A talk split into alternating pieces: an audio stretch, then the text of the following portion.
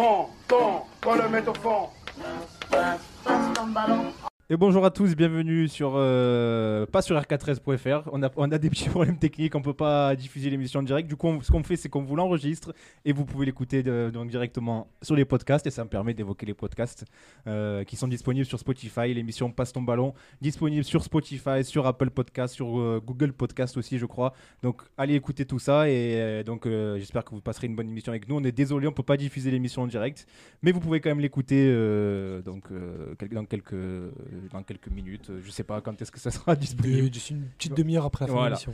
Donc euh, ben, euh, l'émission passe ton ballon, euh, votre rendez-vous du jeudi, la neuvième, la neuvième de l'émission, neuf comme André Pierre Gignac, Idriss. Euh, tu prends le joueur que tu veux. Je vous explique le petit gimmick. On cherche un gimmick pour lancer l'émission.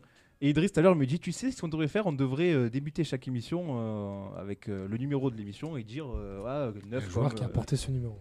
Donc il me dit, bah, par exemple, aujourd'hui la 9ème, tu peux dire 9 comme Gignac, 9 comme. euh, Non, j'ai euh, pas dit 9 neuf comme comme Gignac. Scoblar, 9 comme Papin, etc. Et moi je dis, ouais, mais 9 comme Gignac. Bah, écoute, euh, cette émission, voilà, ben, tu vois, t'as voulu faire ta vanne sur Gignac, du coup on n'est pas en direct. Voilà.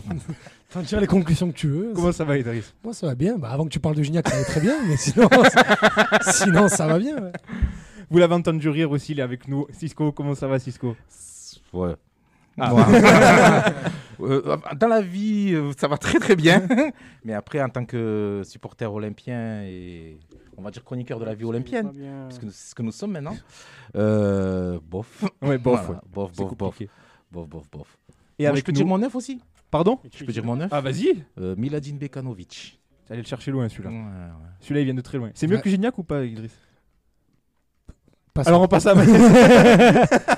C'est un Ah, autre euh, génie serbe. hein. Ouais. Ah, déjà, cette appellation est réservée à un seul être, le terme de génie serbe. Le prince? Ah, bien évidemment. Fais gaffe.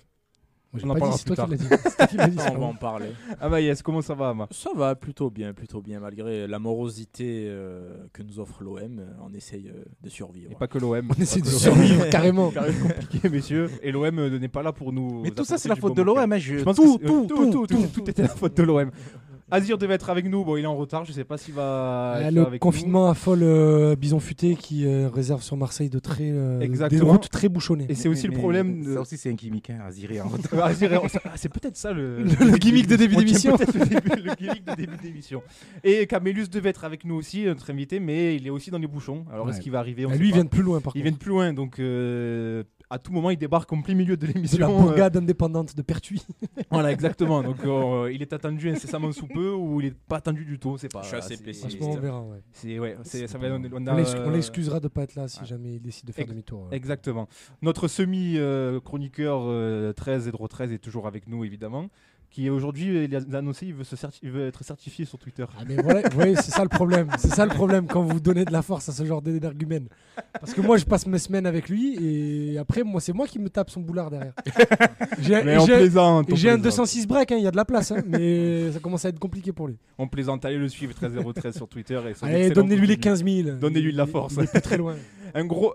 Un programme très chargé aujourd'hui, messieurs, et évidemment une, une émission spéciale OM Manchester City. Euh, cette euh, défaite, euh, je sais même pas comment la C'est un qualifier. pléonasme, un nouveau match de l'OM et défaite. Voilà, c'est ça devient. J'ai l'impression qu'on se répète chaque semaine, mais euh, voilà, c'est encore une nouvelle défaite. Donc on va on va analyser on va analyser ce match, on va analyser la prestation des Marseillais, la tactique de notre cher entraîneur, la prestation de nos joueurs individuellement. T'as Quand réussi même- à le dire sans rire, c'est ouf. Oui, c'est cool. Tu vois, je me suis entraîné devant Ah, mon miroir ce matin. T'es mon héros, Mathieu. On va parler de la suite de la saison. Comment, qu'espérer de, de cette, de cette suite de saison? Il y aura une petite chronique euh, européenne euh, avec euh, Maïs dans l'Europe, l'OM, cette fameuse chronique euh, qui ouvre les livres d'histoire euh, et, Bah, et nous décrit nos plus belles pages. Ça, apporte un peu de nostalgie, Voilà. de victoire parfois. On rappelle que la première était sur Tyron Mears. hein, quand même. Non, c'était pas la première. Ah, c'était la c'est pas la deuxième première. La première, c'était sur, je crois, le premier match de l'OM en Ligue des Ah oui, Champions c'est vrai, contre le Gornik Zaberzé. Ouais, moi, je un suis attentif. t'as raison, j'ai oublié, désolé. C'était juste pour descendre euh, sa chronique. on, on évoquera le football français aussi, euh, qui a encore euh, brillé hein, sur la scène européenne, avec Rennes qui a perdu à Séville et Ouais. Paris qui a difficilement battu les Stambouliotes de Başakşehir, je l'ai bien dit. Ouais. Je l'ai bien dit. compliqué. non Et on fera un petit jeu à la fin, un jeu concocté par 13013, dans le Oh, plus grand des problème. secrets. Oh, les problèmes. Ah, ah. Qui m'a contacté hier soir, qui m'a dit Matt, j'ai un jeu. Je le sens dis- mal. Allez, banco. Je le sens mal.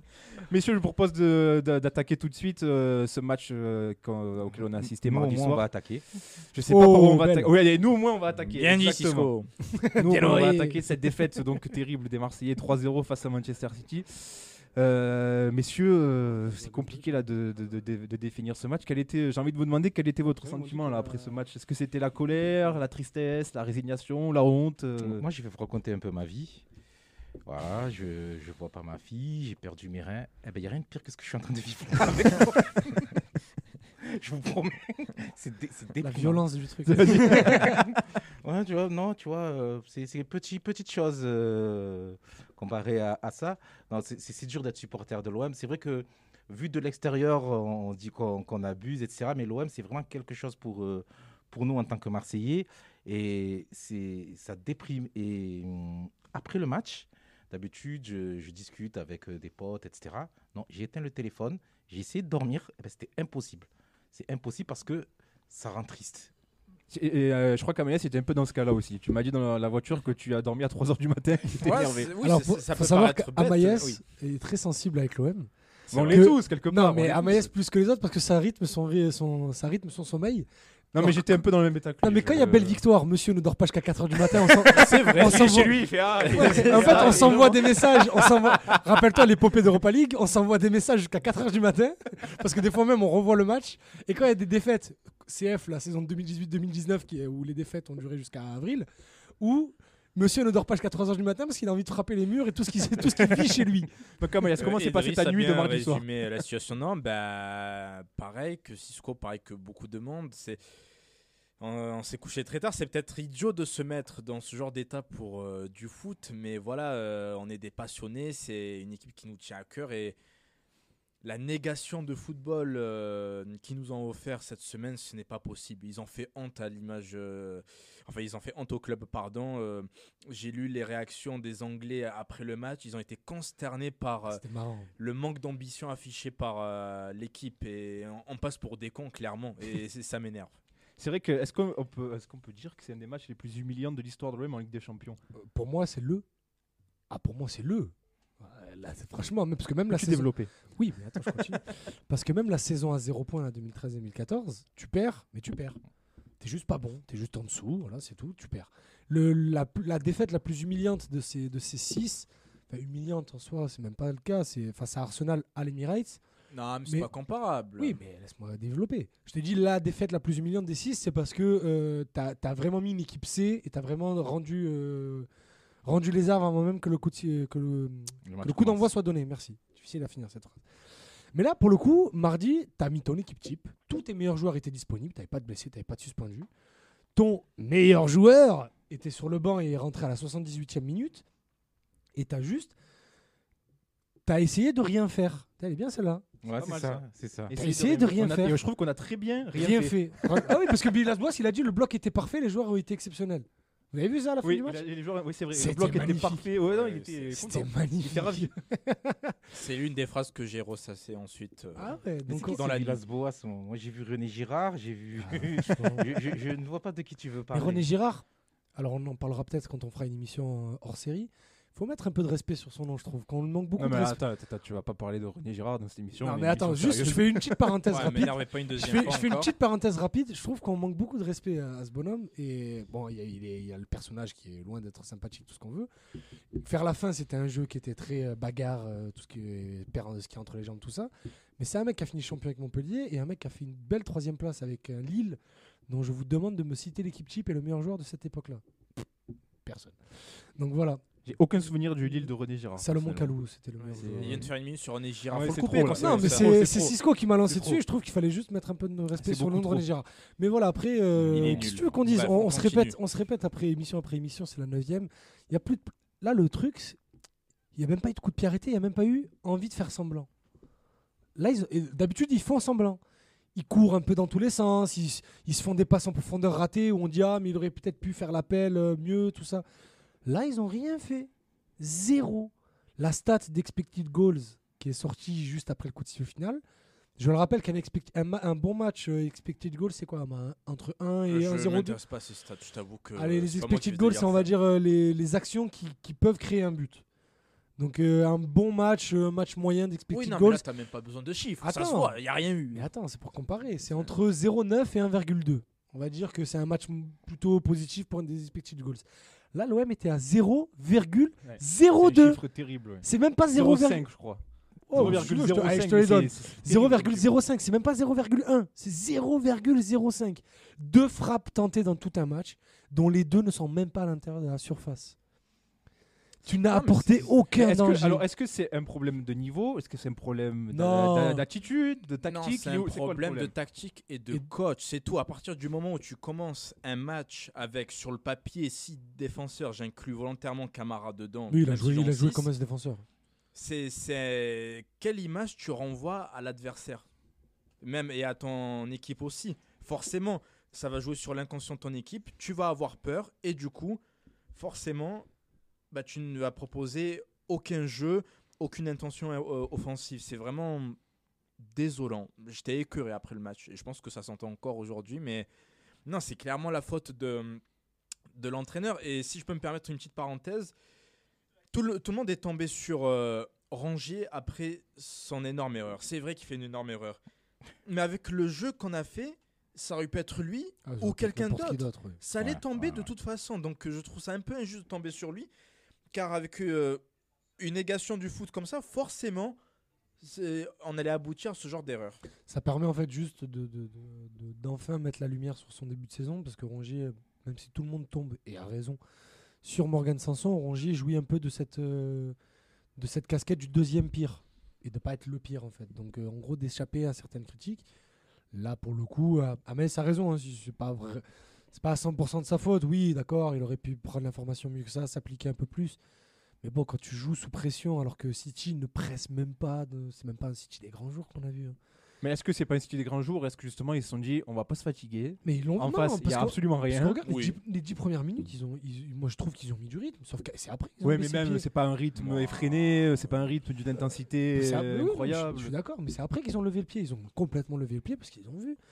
Et City a même pas surpressé. Regardez le ballon, Rongier, il, est- il est pressé par personne. C'est lui qui se met la pression.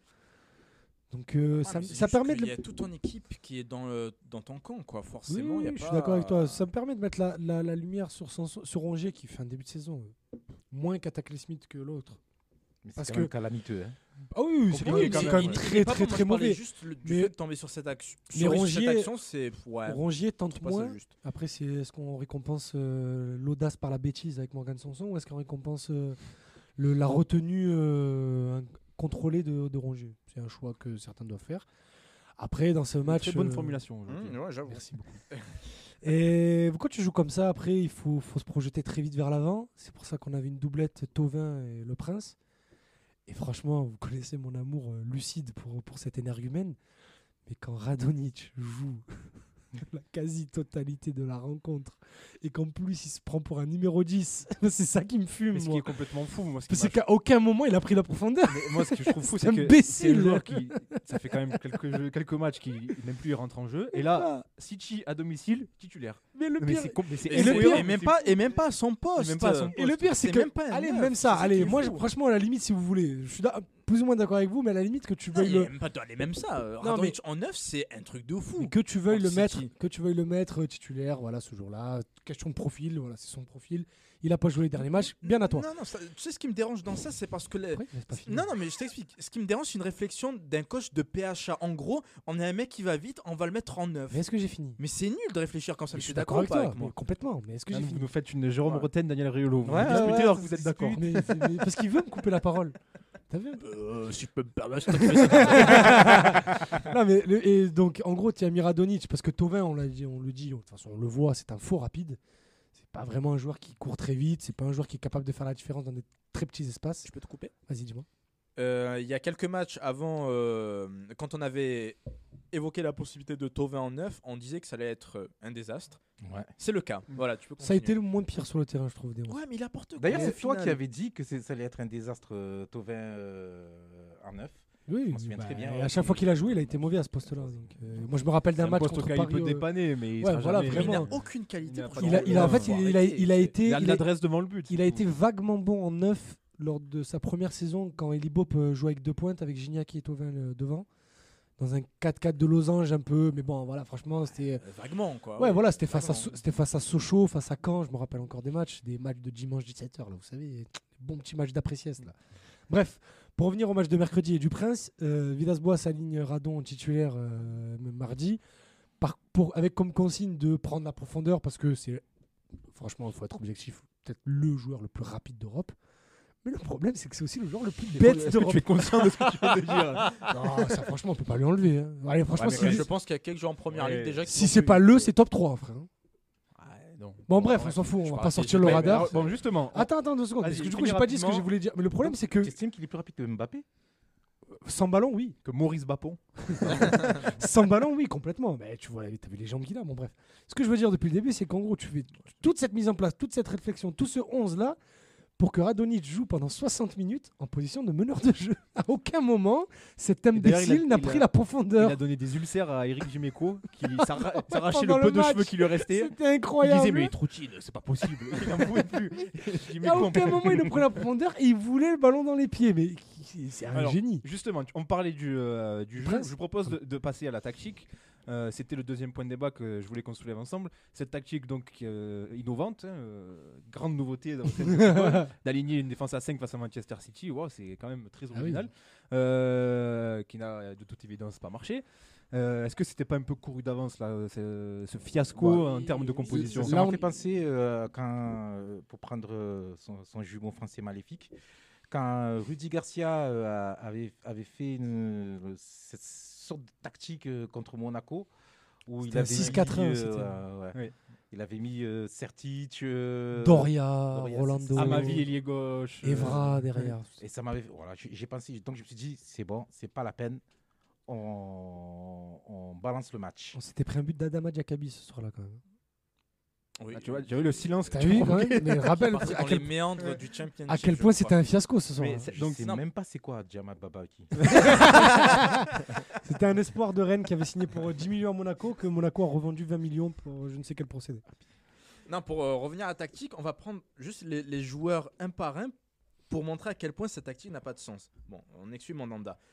La défense à 3, pourquoi pas? Balerdi, Chaitatsar, Alvaro. À ma vie, qui est en forme à gauche, il peut monter, centrer. Bref, ensuite, Sakai à droite. L'apport offensif, il est nul. Il n'y a rien, d'accord? Rangier, pour faire la transition en ce moment depuis le début de la saison, il n'y arrive pas. Camara, c'est le mec qui va surtout récupérer les ballons. C'est pas lui qui va dribbler trois joueurs et créer le- la différence. Ensuite, il met Cuisance en 10 alors que ce n'est pas son poste.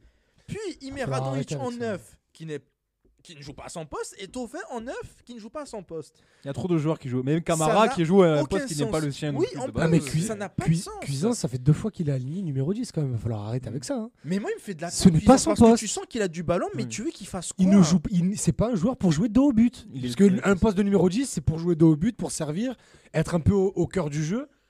Et Cuisance ne, ne- doit avoir, doit partir de plus bas, doit avoir le jeu face à lui pour pouvoir combiner. Ça me- pour- pour- Ça me Et fait penser à un ça tweet que tu avais fait, Idriss, où tu disais que euh, tous les joueurs qui ont une cer- des certaines qualités football et qui passent Oui, par l'OM ouais, deviennent qui totalement sont neutres. dénaturés. se mais dire. ça, je, m'étais fait cette réflexion bah, déjà par rapport à Sanson, parce que rappelez-vous le Sanson de, déjà de Montpellier, mais en plus de Sanson de, de ses débuts, c'est grave quand même de dire d'un joueur que le pic de sa carrière était à 24 ans Mm. et que ça a duré 6 mois. Parce que ces 6 premiers mois à l'OM, Sanson, rappelez-vous, hein, C'est intéressant. oui. c'était même très bon. Premier passeur de Ligue 1, relayeur à côté de Maxime Lopez ou de Zambo, c'était vraiment excellent.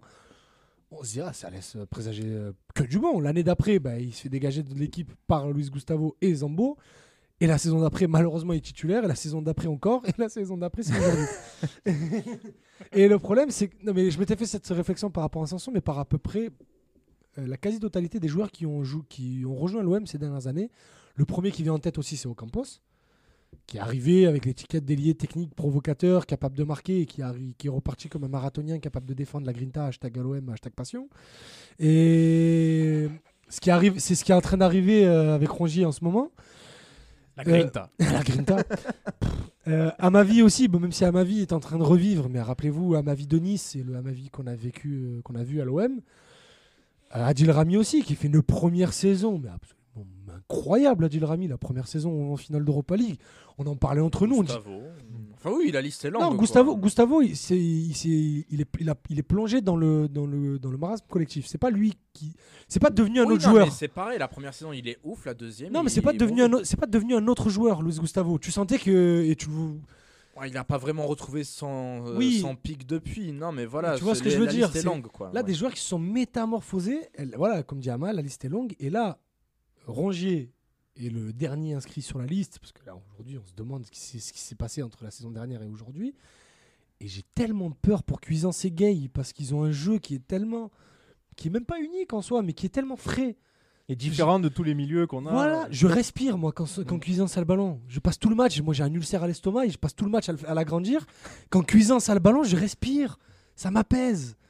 Et, et là, je le vois jouer dos au but. Je le vois combiner avec les adversaires parce que le pauvre, les seuls ballons qu'il arrive à gratter ou les mètres qu'il arrive à gratter, c'est sur des comptes favorables. Ça me fait de la peine. Alors que le mec vient d'arriver, il est déjà broyé. Et c'est pour ça qu'on dit beaucoup. euh, moi, j'ai vu, je sais plus qui m'a dit sur Twitter. euh, vous voulez euh, sortir Rongier et Sanson pour mettre Gay et Cuisance parce que voilà le nouveau, l'inconnu, c'est toujours mieux que ce qu'on a déjà. Oui. Bah, déjà, oui. non mais le- le- Oui. après c'est une bonne, c'est une bonne réflexion qui, euh, qui- qu'il pose sur la table. Mais c'est vrai, c'est justement ça le problème, c'est que Rongier et Sanson jouent tous les matchs depuis août 2019 et qu'au bout d'un moment ils sont, ils ils sont usés, ils sont peut-être pas fatigués, ils sont usés. Donc ils ont besoin aussi de cette concurrence, ils ont besoin de voir autre chose, ils ont besoin de, bah, voilà, de se faire bouger un peu. Alors, pour revenir à ce, tactique, ce fameux 3-5-2, est-ce que c'était une tactique euh, Est-ce que vous avez le sentiment que c'était un peu une tactique par défaut où on s'est dit on va faire copier-coller de ce qu'a fait Lyon, euh, Ouais, non, fait senti Là, on est Euh, jeudi. Là, on est euh, jeudi. Écoute, je te- après j'arrête là. Je fais une phrase. Là, on est jeudi. Il y a tout le monde qui l'a ressorti, tout ça depuis. Euh, le- lundi, conférence d'avant-match. Ouais, on ne dit pas à un entraîneur qui, qui doit faire comme Lyon parce qu'on est à l'OM. Non, non, non. Pas Villas-Boas. ça, euh, c'est- oui, mais je sais pas. envie- J'ai pas envie de faire l'accent portugais. Et, et l'accent. Non, mais il est devenu comme ça, Villas-Boas. C'est moi. euh, Ouais, mais il, a traîné- il traîne un peu trop à Mazargues. Ouais, et euh, conférence de presse d'après-match. Ah, mais pourtant, on comprend pas. On a fait comme Lyon. Oui, c'est du foutage de gueule. Voilà, c'est ce qu'on appelle du foutage de gueule. Non, mais euh, messieurs, pour revenir à, à cette tactique, on a l'impression vraiment que c'est un, copier-coller. Il ne savait pas quoi faire. Il a dit bon, ben, on va faire comme tout le monde a fait contre City et on verra Non, si mais C'est exactement ce qu'il a mais dit c'est ce qu'il a presse. dit et c'est ahurissant d'avoir ce genre de réflexion pour préparer un match parce qu'en plus là où sa réflexion est débile c'est qu'il le dit lui-même en plus il la sous-entend la plupart des équipes n'ont pas réussi comme ça contre City attends autre chose la plupart des équipes se font taper en jouant à 3 derrière pourquoi tu joues à 3 derrière dit- Donc, quelle est la logique Tu transmets la peur à ton équipe, la peur, Oui. et tu transmets le fait que tu as peur à l'équipe adverse aussi. et, surtout Tu il prend l'exemple normal. il prend l'exemple de Lyon mais Lyon ils doivent perdre le match 100 Oui. fois oui, Sterling, il rate, il rate une action donnée euh, oui. partout. Puis Lyon a les joueurs pour faire ce, ce- ce genre de tactique. Ils ont des joueurs. qui Oui, ils ont des joueurs rapides ils ont devant des milieux qui sont très talentueux. euh, Ils ont surtout- je crois que c'est- toi qui avais Ils ont, mis attends, ce- ils ont surtout un joueur, un joueur qu'on n'a pas, c'est Oussem Aouar, les gars. Quand t'as un joueur, tu, t'as- enfin, tu l'as sur le papier avec Payet. Et Radonic. Oui, je crois que c'était 13. Ouais. Mais bon, il y a un tweet mais- qui m'avait fait rire. Je me suis dit peut-être que à Meta Radonic, euh, Non, mais il allait faire le match de Cornet, puisqu'on parle de deux imbéciles. Et euh, là, à ce niveau-là. euh, Non, mais Cornet, c'est un imbécile inconscient. Radonic, c'est un imbécile heureux. Cornet, ne, Cornet ne sait pas qu'il est bête, donc il tente des trucs. Radonic le sait, il s'en fout. La vie est belle. mais euh, ils ont un joueur comme ils ont un joueur comme Awar qui, qui Non, sait mais se ils, avaient- ils ont sublimer. des Cacré et des Guimarães qui sont sans fois au-dessus de nos milieux de terrain, de toute façon. et- Même après, tu vois, des joueurs, on va dire moyen plus comme ça, tu peux en avoir dans cette équipe. On va dire qu'un Cuisance, un Camara se rapproche plus de Guimarães, de Guimarães et de Cacré, on va dire. Mais t'as pas, un- t'as un joueur qui s'appelle Dimitri Payet, qui peut être le Oussama Aouar de ce système, mais euh, il y a, Ouais, c'est quand même des y a très ouais. il y a Rougail saucisse. Donc, euh, tu peux pas, tu peux Non, pas. même on peut débattre sur, la, sur les profils de joueurs et tout, mais Sachez que Mathieu est plié en deux. là. ce ce qui est simple à comprendre, c'est que Villas-Boas, voilà, là on, on vient de comprendre qu'il a une vision du foot assez limitée en vrai. En gros, il a réussi un braquage contre Paris, donc il s'est dit c'est la tactique qu'il faut utiliser contre les grands. C'est aussi simple que ça. Faut pas se dire ouais, il a eu une réflexion tactique et tout, parce que pour nous pendre une tactique aussi incohérente que ça, tu ne peux pas avoir réfléchi des heures et des heures pour sortir ça. Ce n'est pas vrai. Mais surtout, moi, ce qui Je peux pas croire ça. Ce qui m'étonne venant de Villas-Boas, c'est qu'on s'attendait. enfin, sa saison dernière, son début de saison dernier. Mais c'est le début du braquage. Mais non, mais je trouve que même jusqu'à décembre, on voyait des, des choses qui, dis- qui faisaient penser qu'il je- je avait. pas d'accord. Je, je réécoutais les Non, même podcasts. toi, Mathieu, tu disais. Non, regarde, non, non, je veux pas dire que c'était beau, mais on a vu des matchs contre Montpellier, Brest, Monaco. euh, c'était quand même très intéressant. même, même, contre plus. Brest, qui était le match de la saison dernière, qui était plus ou moins le plus maîtrisé. Oui, mais sur, la c'était- possession, sur la je possession, même c'était au-delà été- des matchs maîtrisés, c'était des super matchs. On avait très bien joué, on s'était procuré une multitude d'occasions, l'adversaire ne respirait pas. Et je On, on comprends termine pas. par- on termine à combien euh, contre Brest l'année dernière Deux, On hein. gagne 2 avec. Ouais, fin. marque le match contre Montpellier, on fait un partout, 500 mais c'est un t'as 500 braquage monumental de Montpellier. Et même le match à Monaco, où j'ai revu le résumé il n'y a pas longtemps en plus, où on a beaucoup d'occasions, on va vers l'avant, on se laisse pas, euh, on ne subit pas comme on, comme on fait actuellement. à- Je comprends pas pourquoi on s'est mis à Mm. refuser le jeu. Ouais, comme mais à ça. côté de ça, je peux te citer des matchs. Mais il y en a eu beaucoup plus de mauvais, bien sûr. Contre Saint-Etienne ou même où on gagne, où il n'y a rien dans Oui, le match, on va à Angers. À Angers, on met le bus. C'est Oui, ouf c'est de parti- dire ça. Moi, je pense que ça part de là, de ce match à Angers où il a vu qu'on a gagné en mettant le bus. Il s'est dit bon ben, y a pas besoin de forcer, on va faire ça et je vais pouvoir aller faire du vélo au Garlavant le week-end. Il y a pas de souci, j'ai pas besoin de La travailler. chance, la chance qu'a eu Villas-Boas, c'est, je sais pas, il a dû envoyer un texto à Macron ou un truc dans ce style-là. La chance qu'il a eu, Confinement. c'est le confinement. Parce que je, je- je persiste à le dire, je me fais insulter lorsque je dis ça. On n'aurait jamais fini deuxième si le championnat. Ça aurait été très compliqué, ouais. je pense. ouais. En tout cas, très très compliqué. Oui, on n'était pas dans Puis une même- bonne spirale. Même avant ce confinement, il y a un match à Lille où on est horrible pendant 50 minutes. On prend le but et du moment où on prend le but, Et on ensuite on, on est magnifique. Et on joue super bien, on marque voilà. deux buts superbes. T'as ligne 4 passes dans le camp adverse qui n'est plus arrivé depuis. On- on- on- je me rappelle, j'avais pris un screenshot, on attaque à 6 ou 7. Mais pourquoi on ne fait pas ça tout le temps? Vous êtes capable de le faire et Villas-Boas est capable de le faire, faire à son équipe. Je Pourquoi rappelle le que le match, le match d'avant le confinement, c'est Amiens, où tu gagnes 2-0 et tu te revenir à 2-2 Ouais, ouais. avec, avec le, le- la dernière action de l'OM avant le confinement. Valère Germain en étoile de, s'allonge par en terre. étoile de mer, en étoile de mer dans le, dans le corner, euh, au de corner adverse. Après, le jeu offensif l'année dernière était plus plaisant, tout simplement. N'en déplaise à ses détracteurs, tu avais un mec qui était en mission pour aller à l'Euro, c'est Dimitri. Payet. Forcément, il portait ses coéquipiers vers le haut. C'est tout. Là, cette année, bah, il se trouve qu'il est En mission en total mais, mais fort. Mais je pense, en ça, il y a personne qui le dit, mais je pense qu'il est aussi un peu démoralisé Ouais, par le ouais, fait ouais. d'avoir raté et la première fois le train pour la Coupe du Monde 2018 à cause de sa blessure et l'Euro 2020 à cause euh, de ce virus. Ça y joue, hein Oui, Tu- non, mais tu- je suis d'accord avec toi. Tu parles de Payet, ça me permet de- d'évoquer une dernière chose sur les choix de ce match. Est-ce que vous avez compris les non-titularisations de pas. Payet et Benedetto Pas là, du tout. cette rencontre? Non, non, justement, il fallait, il fallait enlever un des trois milieux. débattre. Enlever un des trois milieux, parce que quitte à jouer axial pour éviter à Payet de courir, enlève un des trois milieux et met Payet dans l'entrejeu pour servir ces deux pointes-là. Parce que justement, je l'ai dit en rigolant tout à l'heure, celui qui a fait le lien dans le jeu pendant tout le match, c'est Nemanja Radonic, qui a pris le Mais- balion. Pourquoi les entraîneurs qui s'est mis successifs entre les lignes. refusent de mettre euh, Payet? C'est la question que je me posais. Pourquoi les entraîneurs successifs refusent de mettre Payet en numéro 10 Il n'y a que Villas-Boas qui refuse de le faire parce que. bah après, c'est Même pas Garcia était réticent. Hein. était- était Mais c'est pas complètement bête euh, dans le sens où, il- où à la perte de balle, c'est pas un joueur qui a une activité euh, Oui, mais 10, très c'est active. pas grave. 10, tu, tu restes Ça- dans le, ça dépend, dans le camp ça, adverse. ça voilà. dépend dans quel système tu joues et enfin dans quel système, dans quelle animation tu es. Et dans le sens, euh, dans celle de Rudy Garcia, c'était un problème. Après, le fait- la- le la- fait d'être à gauche, le fait d'être à gauche à Payet, ça lui permet d'être toujours ouvert sur son pied droit euh, Ouais. dès qu'il a le ballon. Ça, ça, ça, je l'entends Et bien. vu que c'est et vu que c'est une excellent centreur, de, avec un attaquant comme Mitroglou, c'était le, le, le- le- le parti pris de le laisser à gauche pour euh, centrer dès qu'il a le ballon. C'est pour ça que même la- les premières saisons Rudy Garcia, pardon, excusez-moi, Non, c'est ton euh, côté courbis. il, il joue, il joue sur le côté, il joue sur le côté gauche euh, très en fin de match. Il finit souvent sur le côté gauche parce que lors des fins de match où on a du mal à construire, eh ben, on met Payet à gauche pour le, le faire centrer, centrer, centrer, centrer. Euh, Il y a Flo Germain de RMC, euh, qu'on salue d'ailleurs, qui avait apporté la raison de Villas-Boas, mais je ne sais pas si c'est Villas-Boas du coup qui l'a dit récemment dans une conf ou il a dit en off. Mais en gros, la raison avancée, c'est que Payet prend trop de risques en tant que 10 et cherche trop la passe décisive de suite.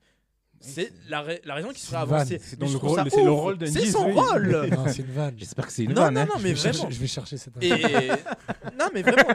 Donc si Je vérifie. Il a c'est brandi pas son faux. téléphone. le, le- le seul doute, c'est que je sais pas si c'est sorti pendant une conf ou en off, mais ça serait donc la raison avancée. Et c'est délirant. Parce que justement, le 10, il est là pour créer le- la dernière passe ou l'avant-dernière passe qui va basculer, faire basculer l'action. En gros, euh, selon Villas-Boas, ça serait contraire à un, un jeu de possession qu'on ne voit pas, mais ça serait contraire à ses valeurs de jeu de possession. Et Benedetto sur le banc Logique pour vous? Bah, vu la tactique que tu mets, oui. Pour moi, oui. pour autant Payet, je comprends pas, mais Ouais. euh, Benedetto, oui. Si, tu- si c'est ce que tu veux faire, attention, je dis pas que je l'aurais fait, mais si c'est ce que tu veux faire en disant 5-3-2 avec deux pointes qui vont vite, tout ça, c'est sûr que tu peux pas mettre Benedetto dans les deux. Ouais, le- entre euh, lui ou Payet, ouais, c'est Benedetto que j'aurais sorti. Mais par contre, il doit rentrer beaucoup plus tôt. Encore une fois, quand tu vois que le premier qui rentre, c'est Morgan Sanson, ça c'est grave. j'avais envie de soulever la télé. Il a un totem d'unité. Est-ce qu'il a une re- relation particulière euh, les changements, avec c'est Villas-Boas c'est- le Zambo de la, de la première saison avec Garcia, c'est incroyable. Tu me permets de faire la transition, donc on va évoquer euh, le dossier très chaud, on a compris, on a déjà parlé de lui sur euh, ce début d'émission, c'est Villas-Boas. Euh, Euh, qui s- Juste avant, moi Vas-y, aussi, il y a, un vas-y, truc- Cisco. il y a un joueur euh, dont je voulais parler et je trouve ça hallucinant. Ça va faire maintenant, je crois, 4 ans qu'il est titulaire. Euh, même s'il y a eu Sarr, euh, Ah, ouais, ça va faire 4 ans qu'il est titulaire à l'OM et pour moi, c'est une aberration. C'est pas normal que Sakai soit encore euh, à l'OM. cinquième saison. Cinquième saison. Ça fait 4 ans parce qu'il arrive en Il est 2016, arrivé, il y avait ça, euh, Franck Passy, c'était Giovanni Oui, c'était- C'était euh, avant euh, McCourt. Oui, Ouais, il j'ai- il bah, arrive, Il y euh, a une stat qui est sortie comme quoi c'est le joueur le plus Mm. capé de l'arme à courte. C'est la- l'ami euh, l'ami 13013, à la- l'ami à l'assertif euh, qui a sorti. hallucinant parce que ce mec il arrive gratos d'Hanovre Ouais. pour faire le nombre normalement Ouais, ouais, ouais. et il se retrouve à être le plus capé de non, l'arme même à pas courte. pour, C'est- même pas pour faire le nombre, hein, il vient pour être titulaire. Ce qui est hein. bien, c'est Non, qu'il a donné une carrière à Sarr. En attendant d'avoir c'est mieux, vrai, tu oui, m'as c'est grâce à lui que Sarr est au Bayern. Ouais, c'est gra- ouais, il a donné une carrière à Sarr. hein. il a- Ils ont tellement de profils. Il arrive différents. euh, dans la même fenêtre de transfert. Rappelez-vous cette présentation historique euh, oui. Léa Iseka, Avec Léa Iseka, Hugo Chan. Khaoui, Ubokan, Ouais. Bejimo, Gomis, il y a tout le monde qui est présenté en même temps. Magnifique. Magnifique.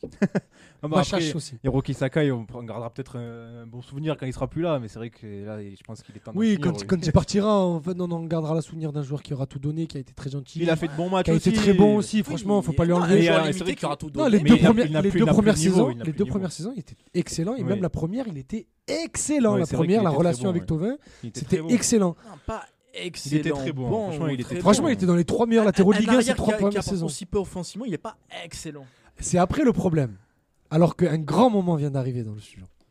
Là, je- Le gimmick. Est-ce que c'est est-ce que c'est pas le moment de mettre une, marquer Voilà. une pause là Ah, pause. Parce que là, ce qui se passe là, c'est exceptionnel. c'est incroyable. Là, il faut l'effet d'artifice pop pom girl. On vous laisse comme ça, on vous laisse le petit suspense et on vous dit après ce qui se passe. On marque une petite pause, on revient tout de suite. De retour sur rk13.fr, on n'est pas en direct, mais vous pouvez écouter l'émission en, en podcast. On a des petits problèmes techniques, excusez-nous pour ça. On reviendra en direct si on peut, si le confinement nous le permet. On essaiera de faire des, des émissions à la maison. On va essayer de rendre ça possible. Je sais que là, il y a des petits techniciens en herbe autour de, autour de la J'ai table. j'ai pas de maison, moi. Même dehors. hein. Ouais. On se met de- dehors, on s'en fout. Messieurs, on a coupé l'émission parce qu'il s'est passé quelque chose d'incroyable en direct. L'arrivée, l'arrivée d'Azir en survette du FC mal passé. Comment ça va, Azir? Ça va, ça va très très bien. Je suis heureux d'être enfin arrivé ici. En plus, tu arrives pour la meilleure partie, c'est le moment où on va s'énerver.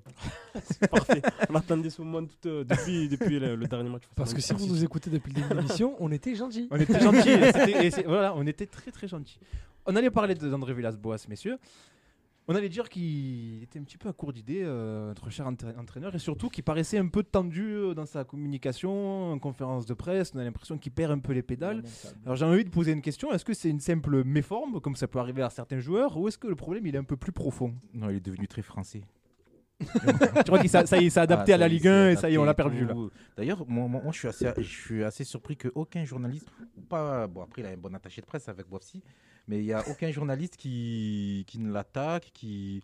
Il y a eu un petit article vite fait euh, euh, sur l'équipe. Oui, l'équipe, il trouvé- il a quelques responsabilités, mais c'est vrai- c'était Je vraiment très gentil. Très doux, ouais. ouais, je trouvais Oui, ça oui. très doux. Vous avez vu comme il est frontal en conférence de presse aussi? Il laisse pas le temps de, de se faire poser les questions ou quoi. Il dit non, non, mais arrêtez de dire des bêtises, c'est pas ça. Oui, Tout c'est pour suite. ça que je dis, il est Il, quand même. il euh, ferme, il ferme est- très vite la, discussion et les journalistes qui bah, sont pas non plus euh, des, des toutous ou des- ni des voyous vont pas non plus lui tenir tête en disant non, non, mais tu réponds à ma question, tu vois. Donc en conférence de presse, La presse française est gentille.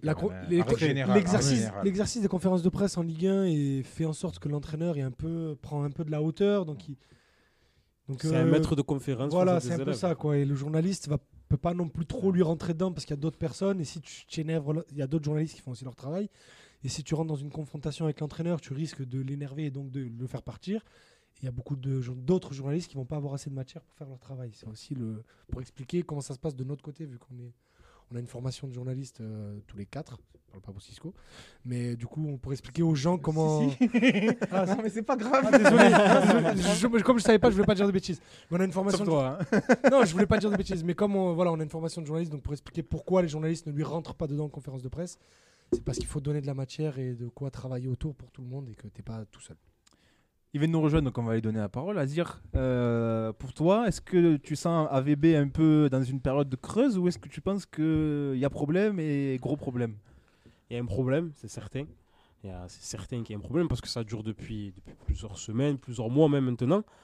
Après, euh, on va dire la suite du championnat, s'il reste à l'Olympique de Marseille, qui est pas parce qu'on connaît les remous qu'il peut avoir autour du club. Euh, s'il reste à l'Olympique de Marseille, on verra par la suite si c'était une période creuse, seulement une période creuse ou euh, c'était beaucoup plus profond que ça. Mais un problème, c'est certain.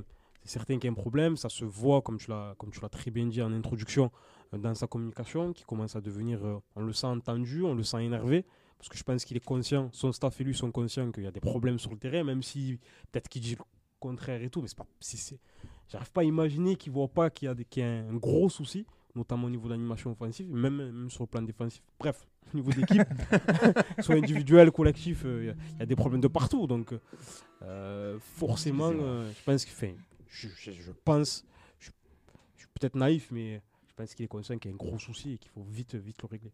Mais comment le régler justement ce souci? On a l'impression qu'il est, même lui, il ne sait même pas quoi faire, qu'il est bloqué dans ses idées. euh, Moi, j'ai l'impression qu'il est dans une impasse et plus les matchs vont s'enchaîner, ce qui va être le cas, et moins il va trouver de solutions, plus il va nous pendre des, euh, des espèces de solutions improbables comme son 5-3-2 en bois qu'on a eu euh, face à City. Parce que là, on a l'impression qu'il fait un peu, le- tu sais, le truc à la française, euh, l'entraîneur qui arrive et qui dit bon, on revient aux fondamentaux, là, la défense ouais, tout de suite. Oui, C'est ça, c'est ça ce qui va se passer. Et ça marche pas comme ça. c'est- Moi, je suis pessimiste. Bah, euh, après, le, le seul truc qui peut nous sauver encore une fois, et c'est malheureux de dire ça, c'est que la Ligue 1 est faible. Donc, en soi, même si on produit un jeu médiocre, etc., rien ne dit qu'on va pas être troisième, quatrième, qui sait même deuxième, Deuxième. euh, à la trêve. Mais tu verras pas de jeu. Je vois pas comment il peut inverser la tendance. Quand il essaie de mettre un- un- une tactique cohérente, ça marche pas. Quand il, il essaie un truc farfelu, ça marche pas. Là, avec la gestion des hommes bizarres qu'il est en train de faire, j'ai peur qu'il perde certains joueurs parce que le Payet, la tête qu'il fait quand il rentre, ça n'augure rien de bon. Benedetto, pareil. Ça se voyait qu'ils avaient la haine d'avoir été mis sur le banc contre City. C'est peut-être pas plus mal aussi. Hein. Ouais, Mais c'est pas- en fait, mais dans l'histoire de les l'OM piquer, en fait. récente, euh, les joueurs au-delà, ils, ils sont pas vraiment piqués. Ils boudent. Ouais, Donc, voilà, euh, ils sont pas piqués, ils sont, ils sont, ils sont agacés. En fait. Ouais, C'est leur- pas la bonne. euh, en fait, t'as pas l'impression qu'ils ont été piqués justement. Ils sont pas, je veux Florence leur- je veux- Foresti. je veux Ouais, lui ils- montrer ils sont pas dans que- le, dans le. Je vais lui montrer. Ils sont juste dans le. Et à la il va limite- voir. À la limite, autant je, ne con- je déteste ce genre de comportement, je, je, je- je ne cautionne pas les comportements de Starlet, mais je peux me mettre à la place d'un Benedetto ou Payet qui se disent Attends, on joue contre City, et il met des mecs à ma place qui ne jouent pas à leur poste. C'est fou Cuisance n'est pas un 10, Radonjic n'est pas un 9, Tove n'est pas un 9. Et pourtant, c'est eux qui jouent. Ça n'a pas de cohérence. Donc, euh, pour répondre à ta question, Mathieu, je me suis un peu égaré. Après, Je c'est vois moi pas- qui suis un peu éparpillé. Eh, en train de- revient tout seul, tu vois, alors que Ouais, toi tu pars et c'est moi qui dois te dire bon, reviens. Voilà, et toc euh, de- dans le museau.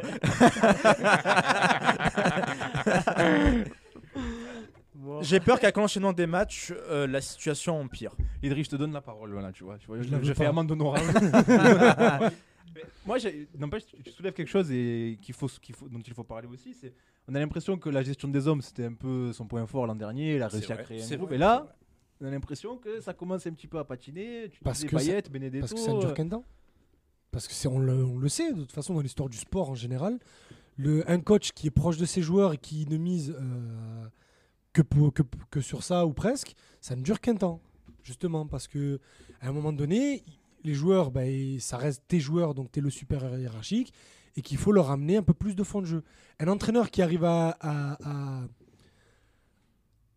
Pardon, j'ai, euh, là j'ai un bug. À mélanger euh, côté proche des joueurs et côté sportif, il y en a deux dans l'histoire récente du football, qui s'appellent Jürgen Klopp et Zinedine Zidane. C'est pour montrer la caste d'entraîneurs que ça représente. C'est une caste très, très, très, très, très fermée. Sinon, les autres, ben, tu es entraîneur, il y a la barrière entraîneur-joueur. T'es pas, t'es pas non plus euh, là pour euh, mettre des taquets et jouer, jouer à Candy Crush sur Instagram. Sauf que le problème, c'est qu'à l'OM, on a l'impression que c'est ça depuis un an et demi. Ouais, On sauf peut, on peut que- jouer à Candy Crush sur Instagram Et t'as compris ce que je veux dire, mon merde. On peut juste kiffer des meufs sur Instagram. Comme le fait euh, certains joueurs de l'équipe. ouais. Pourquoi tu me regardes Non, bref, t'as compris ce que je veux te dire. Et Bien sûr, le mais- problème, c'est que depuis un an et demi, il a pas surfé justement sur cette confiance que les joueurs lui ont apportée. Et il a pas, il a pas réussi justement à profiter de ça, d'avoir les joueurs et le groupe avec lui pour construire quelque chose. Ça tombe bien que tu finisses ton propos parce que J'ai autre, fait exprès- autre événement j'ai fait exprès de exceptionnel dans j'ai fait l'émission, exprès de finir. après l'arrivée d'Azir, l'arrivée de notre invité qui était bloqué dans les Je bouchons, laisse la place. le grand Camélus, qui va venir s'asseoir autour de la table avec nous. On te laisse installer, euh, Camélus, vas-y. Avec les- ces problèmes de bouchons qui euh, ont tous embêtés aujourd'hui. Bah, le confinement, C'était le confinement voilà. fait peur aux gens, donc il faut. Camélus est là, comment ça va Camélus Bien, bien. On te- Je te sens un peu tendu là parce non, que... non, voilà, j'a- j'arrive euh, comme Valère Germain, prêt à égaliser à 80. Bah, justement, on profite qu'il soit là à aller lire encore une fois la Canadian Oui, elle est Academy excellente, après oui. City. Plus l'OM va mal, plus sa plume est aiguisée, c'est incroyable. D'ailleurs ça me fait penser à quelque chose, toi tu... Là tu dois être ravi là parce que toi tu aimes bien Mais alors, attends, quand on est- on On euh, pas loin, on n'est pas loin là. On n'est pas loin. Là, là, deux défaites là. J'attends la double confrontation à Porto parce que eh, monsieur il va rentrer à la maison, il va affronter son club du cœur, tout ça. Tu vois que tu Ça va, être, ça va être un moment historique pour lui, un moment très affectif. C- Cela dit, Deux bonnes fessées avant de rentrer à Marseille et après on, là ça va commencer Cela à dit, tu sentir mauvais. dis ton de la rigolade, mais c'est quelque chose que j'appréhende énormément, c'est tout le cérémonial. Ah oui, mais écoutez-moi bien, à ne rater sous aucun Je prétexte l'émission. très pénible. à L'émission suivre. Top of the Extrêmement. De Jean-Louis Tour et de l'attaché de presse d'André Villas-Boas à ne rater sous aucun prétexte les jours et les lendemains d'émission. la, pub pour les. Mais parce que ça va être nul alors, que nous, on est, alors que nous on est bien Bon, pour recontextualiser euh, pour Camillus qui vient de nous rejoindre, on était sur André Villas-Boas et on parlait de ses, Je difficultés- je- je ses c'est bizarre, hein c'est quand même très original comme sujet de débat. Et on parlait de ses difficultés actuelles, on se demandait si c'était une simple méforme ou un problème un peu plus profond. Qu'est-ce que tu en penses? Bah, faut, faut, se- faut souvenir qu'on on, a- on avait vite constaté l'année l'année passée que même malgré les bons résultats sur- d'un point de vue comptable, même contre les équipes su- nettement moins faibles que nous, on ne gagnait jamais avec une grande sécurité, une grande sérénité. Et finalement, ça avait été parachevé par le- l'ultime match de la saison contre Amiens où on se fait remonter à deux partout. Donc c'est la, mé- la, méfor- la méforme passagère, elle me... Non, j'en j'en suis pas certain puisque on n'a jamais été en situation, même pour les matchs faciles, de les maîtriser euh, vraiment très, très sereinement.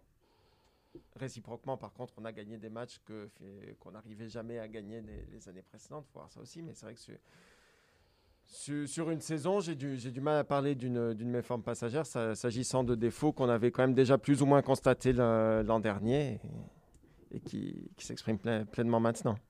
Euh, juste une question d'auditeur, c'est Mohamed Etrisso sur la page Facebook qui dit euh, le problème c'est pas André Villas-Boas, lui il dit euh, il pense qu'il fait avec le matos qu'il a. Est-ce que vous êtes d'accord? Non, justement, on le dit, à- on le dit à- Absolument pas. on le Jamais dit à- Je crois que c'est Omer aussi euh, sur Twitter qui. euh, bon, lui, c'est un portista, donc il, il a de l'affection pour Villas-Boas. Il me disait Oui, mais vous avez vu le niveau des joueurs aussi. Il n'est a, pas... des, il a des très bons joueurs. euh, intrinsèquement parlant, on regarde la qualité des joueurs. Euh, tu peux pas me dire que tu, peux que tu produis ce jeu-là avec, même malgré qu'il soit un des êtres les plus débiles de cette planète, Morgan Sanson, Valentin Rongier, Dimitri Payet, Florent Thauvin, Boubacar Camara, là maintenant Michael Cuisance, Pape Gay, des joueurs de foot, il y en a. Quand on voit euh, ça, c'est une excuse que tu peux sortir contre City si tu essayes de jouer et que tu n'y arrives pas. Sauf que là, tu n'essayes même pas de jouer. Et surtout, quand tu joues contre des petites équipes de Ligue 1 qui n'ont même pas le quart de ton effectif, mais tu produis, euh, tu produis toujours autant, aussi peu de jeux, alors que elles, elles arrivent à en produire beaucoup plus que toi. Est-ce que vous pensez que les joueurs, ils peuvent en avoir, euh, avoir marre de cette tactique euh, minimaliste? Je vous pose la question parce que Florian Thauvin, après le match, a dit oui, mais c'est quand même compliqué de remonter 70 mètres pour les marquer. On en avait parlé dans la semaine dernière dans l'émission. euh, Rongier aussi qui avait dit oui, mais on a changé de système, c'est difficile, on perd un peu les automatismes. Est-ce qu'il y a quelque chose qui est en train de germer chez les joueurs? Un peu euh, une petite lassitude là. Moi, j'ai l'impression que les joueurs, ils sont un peu, parfois, peut-être pas tous, mais les, les dernières, la dernière dé- déclaration de Tovin, eh, je pense, elle symbolise un peu ce- cet aspect-là. Et venant c'est de Thauvin, c'est pas anodin parce Ouais, qu'il est plutôt lisse. Et ouais, voilà, c'est- ça. C'est que je Comme pense ils que c'est ont pas la de première fois qu'il fait ça. Comme il y a pas, pourquoi il disait pas là Ça fait pas deux jours que ça se passe comme ça. Pourquoi il disait pas ça quand. euh, Comme il n'y a pas de résultat, c'est, bête et méchant, comme la une grande partie des observateurs. On va pas au-delà des résultats, on gagne, c'est parfait. Tant qu'on gagne, ou tant qu'on a des résultats, c'est bon. Mais à partir du moment où ça coince au niveau des résultats, on sent qu'on commence à être en difficulté, et ça peut être le cas ça va peut-être être le cas en Ligue 1 parce que pour l'instant, au niveau comptable, c'est plutôt satisfaisant. Mais là, comme ils sont cassés les dents, c'est- criant en fait contre Man- Manchester City. C'est pour ça que je pense que d'un coup, enfin d'un coup, encore plus de gens se sont plaints de, de l'absence de contenu. Parce que face à Manchester City, face à une équipe qui était évidemment largement supérieure, les défauts de l'équipe, l'absence de contenu, de, de fond de jeu était vraiment clair. Donc, ils se sont dit, ah, on fait- peut-être que certains d'entre eux se disent, en fait, c'est pas possible. Ça serait même plutôt bon signe qu'ils se rebellent, puisque à un moment, la crainte que j'avais, c'était même qu'ils aient pleinement intégré cette approche peureuse euh, en disant, en oubliant qui ils étaient, en oubliant que ce n'était pas les premières barrelles venues non plus, mais euh, au fil des temps, à jouer hyper, à, à s'entraîner, à s'habituer à subir, à jouer hyper défensif, à ne pas créer, à finalement s'intégrer qu'ils n'étaient pas qui n'étaient pas capables de faire autre chose. Donc oui, c'est si certaines voix s'élèvent pour dire attendez, on peut quand même être un peu plus ambitieux que ça, ça serait ça serait C'est ce que tu plutôt dis dans ta plutôt bon. Academy. Ça donc, serait plutôt euh, bon signe. Après- où tu, tu disais que les joueurs ont l'impression qu'ils se sont convaincus eux-mêmes qu'ils étaient mauvais. Et, euh, Ouais. Bah, c'est- voilà. c'est un peu ça. Après, il faut voir, euh, voilà, faut voir euh, qu'est-ce que c'est comme rébellion. Est-ce que c'est juste des, des joueurs qui vont marronner dans leur coin ou dans la presse et râler, ou est-ce que vraiment il y, y aura une prise de conscience pour construire quelque chose? Idriss. Moi, j'ai une petite question à vous poser. Est-ce que c'est pas le seul levier qui pourrait faire sauter Villas-Boas d'ici la fin de saison? C'est une rébellion des joueurs. Mais est-ce que c'est possible ça? Parce que j'ai l'impression qu'ils sont très attachés à lui, qu'ils ont loué une relation très spéciale. J'y crois euh, pas une seconde. Moi aussi, j'ai Moi, je dis c'est le seul levier qui pourrait, parce qu'on est d'accord, euh, le le- le- l'exécutif ne bougera pas pour lui. Mais est-ce que les joueurs, parce que justement, on disait qu'il était proche des joueurs, mais regarde la, la tête de Payet, Benedetto, même si euh, le coach l'a- l'a encensé en conférence de presse, parce que c'est aussi son travail, il va pas non plus le descendre. Mais tu sens qu'il commence à en avoir marre de toucher aucun ballon pendant les matchs. Tovin, la déclaration d'après-match aussi. Je pense qu'il y a aussi des joueurs qui sont un peu moins vocaux, des, des mecs comme Mandanda, des mecs comme Camara, qui, pourraient- qui peut-être pourraient euh, avoir la tête de l'entraîneur d'ici la fin de saison si ça Je continue. crois pas que ça peut aller Je vous pose la question. Non, faut qu'il y ait pas que ça peut aller une série cataclysmique de résultats pour euh, le faire sauter. On y arrive. Comme je l'ai dit il y a quelques minutes, la Ligue 1 est tellement faible que même en jouant aussi mal, Ah tu ben, on peux a- euh, la être niveauté dans le haut du tableau. On n'a pas 3, parlé 4, du match 5, de samedi, deuxième. mais on n'a pas parlé du tout. match de samedi, mais c'était là, ça on est là. Ouais, faut- hein. on va éviter de parler de ça. Oui, mais- Sachant que gagne quand la- même, tu vois. l'absence de public enlève en plus encore une Ouais, la pression. Dans pression. ça, hein. une pression populaire. ça justement, c'est le. Je pense que la- notre ami Harry Potter là-bas, il se régale. hein. Ah mais c'est Le fait de n'avoir aucun supporter, de pas de banderole, rien. Ah, c'est Ah, le mais, rêve de euh, sa vie, un foot aseptisé. ah non, ça c'est le rêve de la vie de Vincent Labrune. Une contestation qui se limite aux réseaux sociaux, c'est Ouais, rien. Si je dis, regarde son truc, ça va. Ça, ça le fait Et rigoler. surtout, non, ben, ça- ça, ça- frange des supporters. du coup, ça-. S'en fout, ça, ça, ça, ça, ça nourrit les insights et les, les interactions. Donc euh, que ça soit positif ou négatif, c'est un chiffre de plus. hein. Sur Villas-Boas, un autre souvent, euh, qu'on lui fait souvent, c'est son coaching de plus en plus tardif, on a l'impression.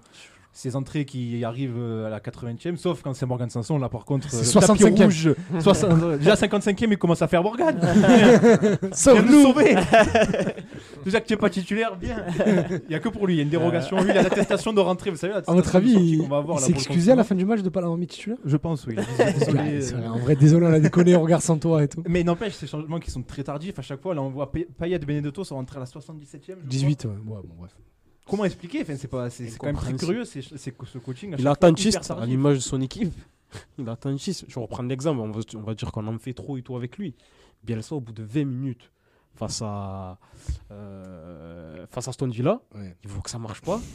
il le sort 20 minutes. Bon, peut-être qu'il y en a, ils vont dire c'est extrême, machin. Mais voilà, le, le, le coach ou un staff qui actif, il voit que ça marche pas, c'est pas grave, allez, sort. Allez, même, t'as la mi-temps. T'as même la mi-temps, ouais. 45 minutes, euh, tu, tu rentres à la mi-temps, les joueurs, il n'y a pas non plus honte à sortir à la mi-temps, tu vois, bon, il y a quelque chose qui se passe pas bien, tu sors à la mi-temps, voilà, ça arrive. Au encore sortir au bout de 20 minutes, tu sais, tu peux dire, tu perds le joueur, le joueur il le prend mal et tout. Bah oui, oui, c'est Quand c'est un mec comme ça, tu sors au bout de 20 minutes, le joueur il dit, bon, ok, il était de mau- le coach il était de mauvaise humeur, c'est pas grave. même pas il en était question de sortir à mi-temps. Ça, ça, Oui, dans- c'est de ça, certains points de vue, ça se passait bien. Ouais, voilà. Il y avait que 1 à 0 et encore à cause d'une à cause d'une erreur. On était vraiment dans la situation d'un club amateur en Coupe de France. Et allez, c'est bon, on, on tient, on tient. Et oui, après, ça va faire comme contre Lille ou Metz. Euh, voilà, Germain va entrer, il va foutre sa tête sur le poteau sur corner et on sera tous contents. C'est c'est- le deuxième but qui a tout À votre avis, est-ce que des fois son cerveau s'éteint pendant le match? Genre, il, il, sais, d'un coup, il est là au bord de la touche, il fait Oh putain, 57ème J'ai raté les 4 dernières. Mais c'est vrai que c'est, exaspérant devant la télé. À chaque fois, on- moi, moi, il me vient, Oui, il me vient des, un ulcère aussi. Non, mais je vous vois, explique, Ma- Ma- Mathieu, pendant, à regarder, avec, à regarder pardon, les matchs de l'OM avec Mathieu, c'est un délice parce que c'est quelqu'un de plutôt sage, quel- quelqu'un de plutôt bien élevé, quelqu'un de plutôt poli, vous l'entendez pendant les émissions, tout ça, c'est quelqu'un de très posé, le plus posé de nous, c'est pour ça que c'est l'animateur. Et pendant les matchs, Ah, écoutez-moi, c'est Gilles du bar d'Andoum. oh mais bip bip. Ah, toutes- Il y a des mamans qui, qui ont rien demandé dans cette histoire. Ah ouais, mon c'est pour ça que c'est pour ça que sur RK13 on ne fait pas d'émission, euh, on ne fait pas de, de match en direct. Non, pas possible. On fait que des débriefs euh, à tête reposée tout ça parce que C'est sinon. pas possible. Spotify, on, on Ah oui, pour dire direct. qu'on est sur Spotify, Google Podcast, Apple, Apple Podcast. voilà. Merci. Mais on Idriss. serait kick par. euh, Ah oui direct, direct. ça serait compliqué. Bon, on va essayer d'avoir un petit peu d'espoir et on va parler positivement. Est-ce que vous croyez à Villas-Boas capable de, de renverser la tendance, de se réinventer peut-être quelque part, d'apporter quelques ajustements euh, Rudy Garcia l'avait fait, pourquoi pas Rudy Garcia avait fait, et ça avait un vrai, peu marché en plus. avait, hein. Un peu le marché. 4-4-2 à plat là. Ça avait un peu marché en termes de résultats. Ouais, au, au final, on croyait qu'on se battait pour une place à l'Europe euh, à la fin de la saison. Oui, on a failli se battre euh, presque. on a- on a pas- on s'est pas battu, on a failli, On a se, failli battre. avec Bordeaux de Gustavo Poyet. Euh, ben, c'est pour ça qu'en vrai, euh, c'est pour ça que moi j'ai envie d'un- j'ai envie que ça pète. C'est parce que je sais que c'est le seul moyen qui fait que les choses pourront changer. Il y a personne qui peut se remettre en question dans ce club, à tous les niveaux. hein. Joueurs euh, qui boudent parce que bah, ils sont pas bons, mais il faut pas leur dire qu'ils sont pas bons. L'entraîneur qui ne réagit pas, mais c'est pas de sa faute parce que les joueurs sont pas bons. Le, président qui dit ah mais on perd de l'argent à cause du corona, c'est pas la faute de l'entraîneur. Personne ne se remet en question. Il y a que, c'est pour ça que j'en veux, c'est pour ça que je le veux, pardon. Il y a qu'avec une grosse série de défaites, mais des défaites humiliantes. Là, là, l'aller-retour à Porto, si on peut prendre 4-0, 3-0 sur les deux matchs, je suis heureux. Parce qu'il y a que ça qui peut faire changer les choses, qui peut dire, allez, peut-être qu'on a, on a déconné quelque part, et que c'est comme ça qu'on peut. et c'est maintenant qu'il faut faire quelque Il chose. faut voir aussi la situation où est l'OM.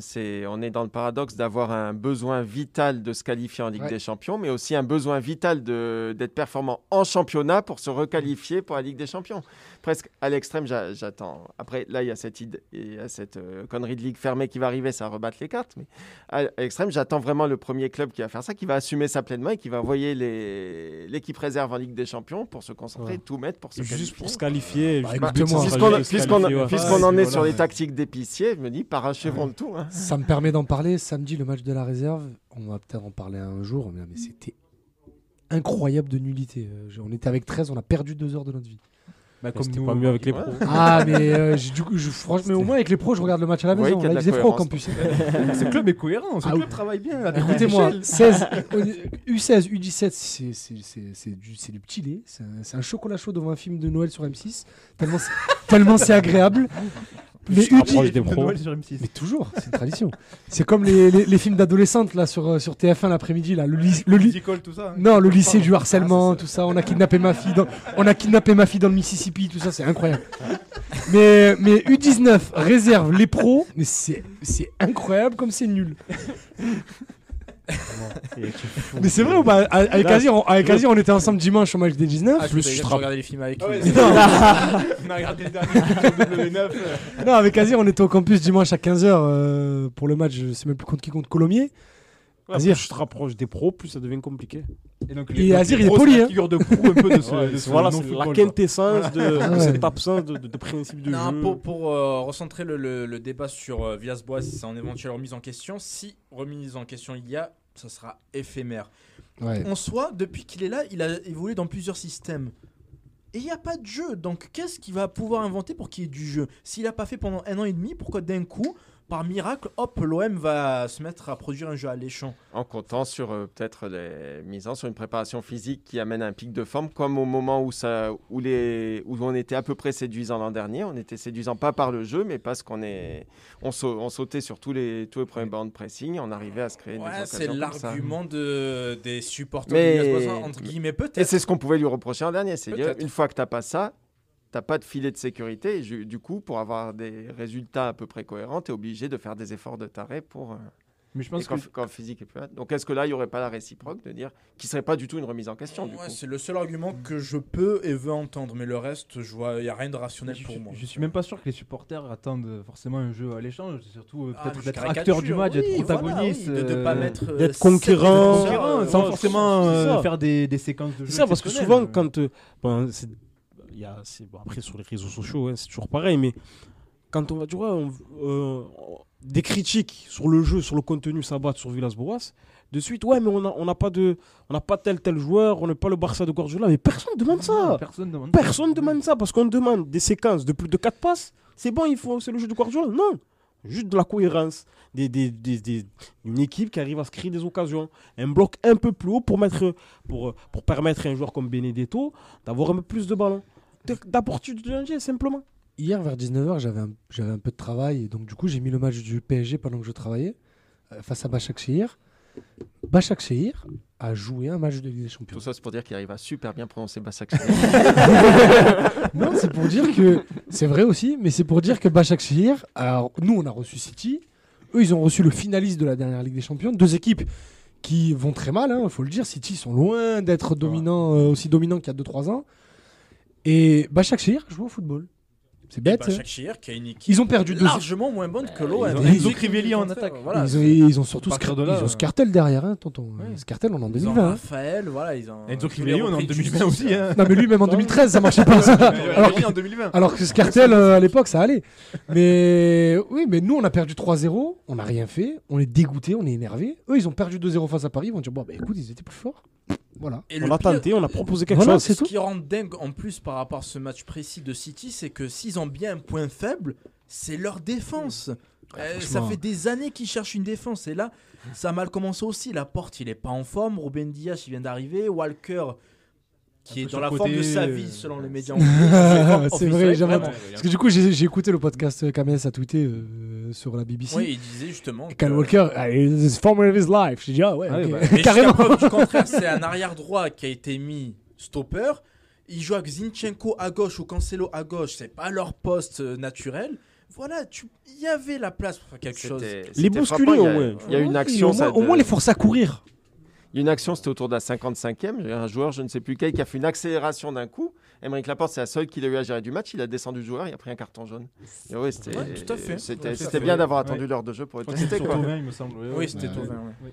Mais justement, Tovin, on va évoquer l'autre gros dossier de ce match, c'est les joueurs. Parce qu'il y a beaucoup à dire aussi euh, sur euh, les prestations individuelles. Euh, déjà, notre petit rituel, messieurs, le phénomène et le fatigué du match. Euh, alors encore, ça va être très compliqué de trouver un phénomène. Même s'il y en a un qui a, qui a Camara, peut-être Camara. tenu un petit peu la baraque. Ben, moi, j'en ai un, pour pas dire Camara, et ça va vous étonner venant de moi, c'est Alvaro. Je, je suis d'accord. C'est Je suis d'accord. C'est vrai. Alvaro, je, je suis très Même dans la loin, relance, il a fait très loin d'être un de euh, ses défenseurs, mais il a été, ça a été, euh, il a été euh, extrêmement bien placé sur chaque action de City. Très bonne lecture de jeu, excellent. Je, je suis plus soit le excellent dans les interventions et dans les relances. Et je trouve Propre, que ça peut s'expliquer aussi parce qu'ils ils viennent de Liga où il a l'habitude d'affronter des Barça, des Oui, des Real, équipes qui des prennent la possession, des. Séville, des Atlético. Ça peut aussi. Lui peut-être rodé mais, à ce genre de match. C'est vrai. Et, franchement, et on peut pas lui enlever que ça a été euh, un des joueurs qui a gueulé le plus pour ses partenaires en disant Oui. allez de l'avant, arrêtez. beaucoup. Euh, Ils étaient tous, euh, ils disaient à tous, euh, tu- pardon, je pouvais pas lire sur les lèvres, mais il- tu vois, il leur disait euh, avec les mains, allez-y, allez-y. Avant non, mais ils étaient, ils étaient trop près parce que même sur les transitions, euh, euh, CF, le but de, le premier but de City où Rongier perd le ballon, il quand il fait sa première relance, il dit à tout le monde, mais vas-y, par de là, sortez, on est trop près. Et c'est pour ça qu'on perd le ballon, c'est que c'est que le ballon reste trop dans la zone dangereuse. Allez-y, écartez-vous, jouez, et personne ne l'écoutait ou bon, bref, Peur. personne ne l'écoutait. ouais. Alvaro donc et Camara aussi. Donc, Ca- Alvaro, Oui, Camara, Camara, ouais. ouais, bah, Camara qui nage hein, de toute façon en ce moment. Bah, il n'a pas été exceptionnel, mais vraiment, Bah, il est- il par est- rapport au marasme, on va dire. Voilà, c'est ça, il arrive a avec le moins pire dans une fait- équipe qui est. Il a fait son match. Il a fait son match. Et le fatigué. Le fatigué, ça va être euh, là aussi compliqué parce qu'il y en a beaucoup peut-être. hein. J'ai envie de dire Sakai. Mais parce que j'ai pas envie, en vrai de vrai, pour être 100% objectif, j'ai pas envie de taper sur Adonic parce que même s'il a fait un match absolument nul, nullissime, c'est loin de. C'est pas, c'est pas pas le pire, c'est pas le pire, et euh, je peux même pas lui en vouloir a- parce qu'on lui a demandé quelque chose euh, qu'il ne, qu'il ne sait pas faire. Il y a deux sortes de joueurs. Il y a ceux pour qui il a marché trop haute, genre Radonic, Sakai qui a fait vraiment ce qu'il a pu. Après, on sait qu'il peut pas faire plus, bah, tant pis. Et ceux qui sont peut-être un peu plus euh, décevants pour diverses raisons. Il y a eu Tovin quand même dans une certaine mesure. Il y a eu bah, Rongier à fortiori avec son. Au-delà de, de son son erreur. erreur, pour moi, Rongier, Ah oui, dans l'attitude dans le match et tout, ça. Sans Jamais aucune bien personnalité. Apeuré, euh, Mais voilà, il est Pas de pas- caractère. Il est pas orienté, il rate tout, dès que la passe dépasse 2 mètres. il est- C'est incroyable. Cisco. C'était Vald, c'était pas Rongier. Euh, non, moi j'aimerais juste faire un petit mot euh, par rapport à, à ma vie, euh, notamment pour souligner la force de caractère de ce joueur qui. C'est- frappant en ce c'est- moment, hein. C'est pas, c'est pas évident de. Après tout ce qu'il avait reçu, moi j'ai des amis qui me disaient il rentrait à peine sur le terrain, il se faisait insulter, il se faisait.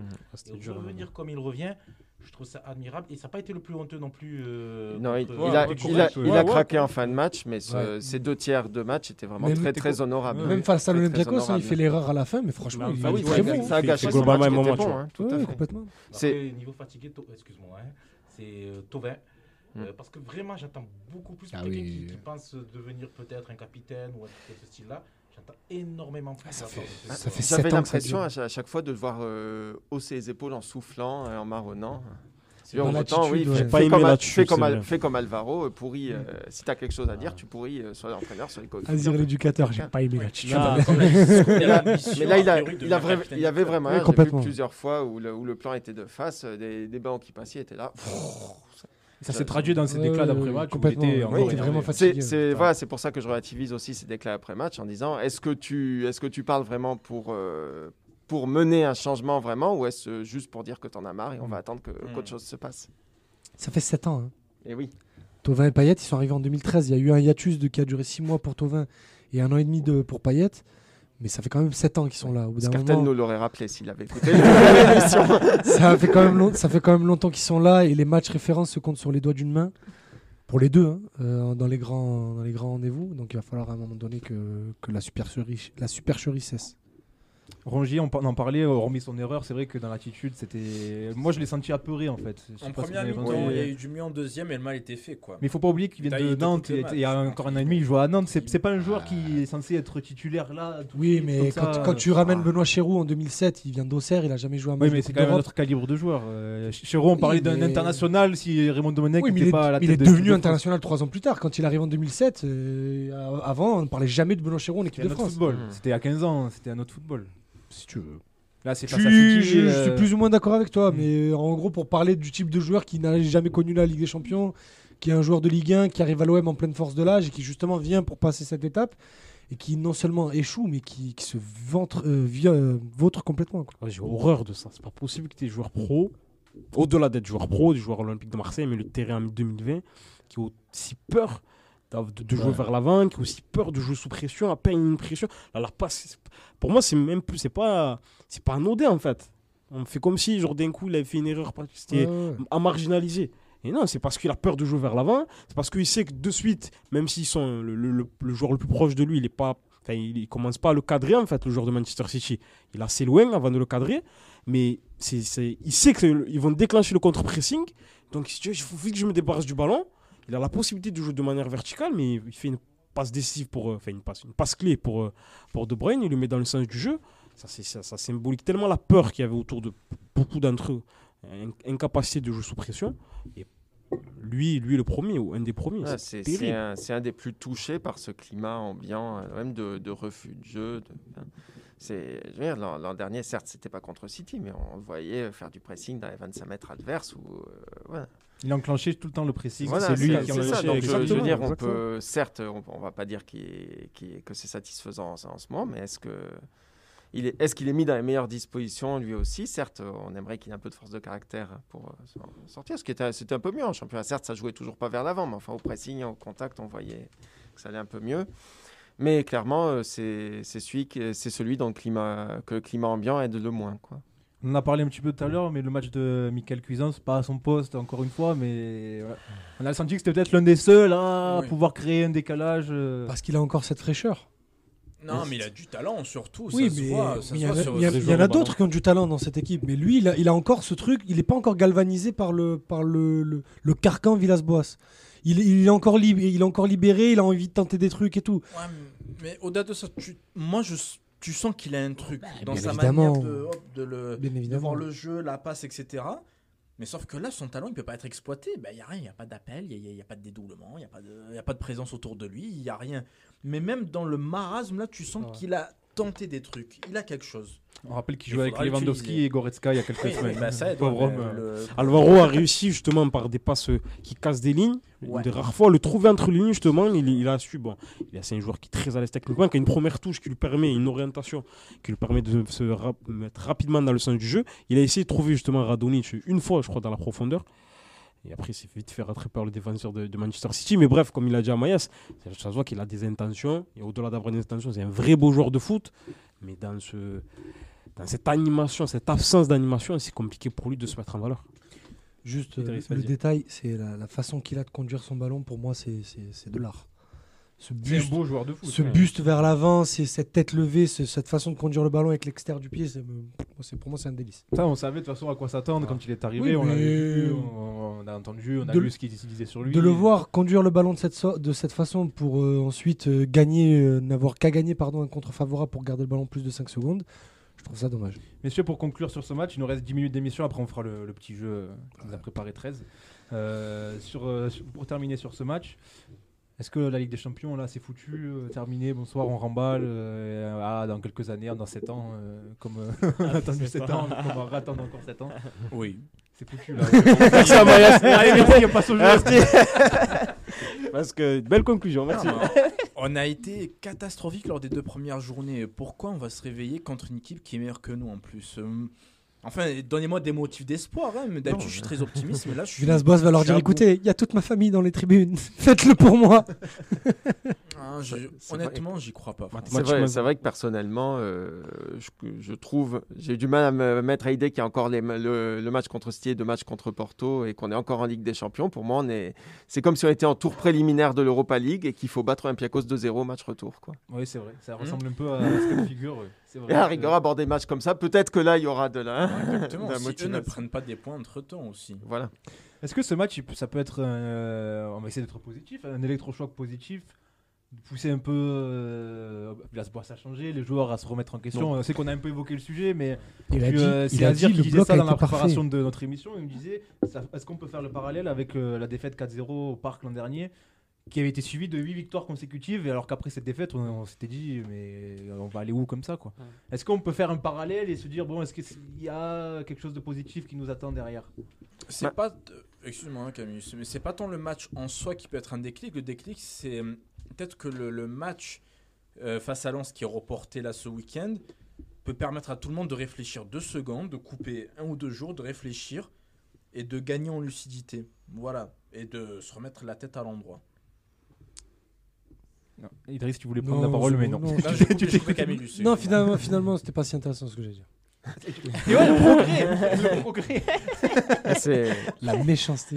à l'inverse, c'est peut-être le match euh, contre Paris où elle s'était fait exploser en pressant n'importe comment qui a, qui a beaucoup joué dans ce match contre City où peut-être est-ce que la peur, la peur principale de Villas-Boas c'était de, de subir ça et de, de s'en prendre vite. Est-ce que, le que coup, finalement ouais. pour lui c'était, ouais, on connaît son, son ambition légendaire, est-ce que pour lui c'était pas juste une parenthèse et dire bon, on a perdu pour perdu, on va éviter de se faire euh, vraiment démonter intégralement? Je pense que ça. s'agirait juste de sauver l'honneur. Et une parenthèse finalement qui aura absolument aucune incidence euh, sur, sur, sur la manière de jouer en championnat et peut-être même sur, euh, sur la manière de- d'aborder les matchs de Je le, pas, je le vois pas penser autrement quand tu alignes cette équipe et qu'en plus tu dis à la fin du match qu'il était content de ce qu'il a vu en première mi-temps. Ils ont été exceptionnels. Voilà, les joueurs ont été exceptionnels, le bloc était Ouais, parfait. mais ça, ça fait mais- partie de sa politique. Alors, Oui, on peut des- discuter, mais, Non, mais qui, tu peux dire- qui tu veut peux- qu'il ne, mais il ne charge pas les joueurs. Non mais non mais joueurs tu n'es pas, non plus obligé de charger les joueurs justement. Si Non, toi, mais je suis d'accord. si toi l'entraîneur tu, te mets en avant, tu te dis écoutez ben on s'est raté, voilà, on a, on a tenté quelque chose qui n'a pas marché et c'est ce qu'il a dit face à Paris. hein. Face à Paris l'an dernier, il dit pas euh, voilà c'était très bien, il dit on a tenté quelque chose, ça n'a pas marché, on a appris de nos erreurs. Sauf que là mardi il dit non, le bloc était parfait, les joueurs étaient exceptionnels. Donc euh, oui, ben écoute, on verra s'il va se remettre en question. J'espère que c'est que de la com. faut avoir le retour contre City. Après tout, euh, voilà, le, le plutôt Ah non, que de regarder les plutôt que de regarder les huit- les huit matchs qui ont, qui ont suivi Paris, euh, ouais, le match suivant contre Paris, on l'a gagné. Oui, mais là, sait, soyons- là, soyons City, il va dire, il soyons va dire on est, il va dire on Oui, est non, on chez va se eux. faire démonter. Voilà. Il va dire on est chez eux, on va pas, on va pas non plus faire le jeu. Bah après, ouais. Justement, prochain match face à Porto. Et c'est l'heure de la chronique d'Amaïs. Dans l'Europe, l'OM.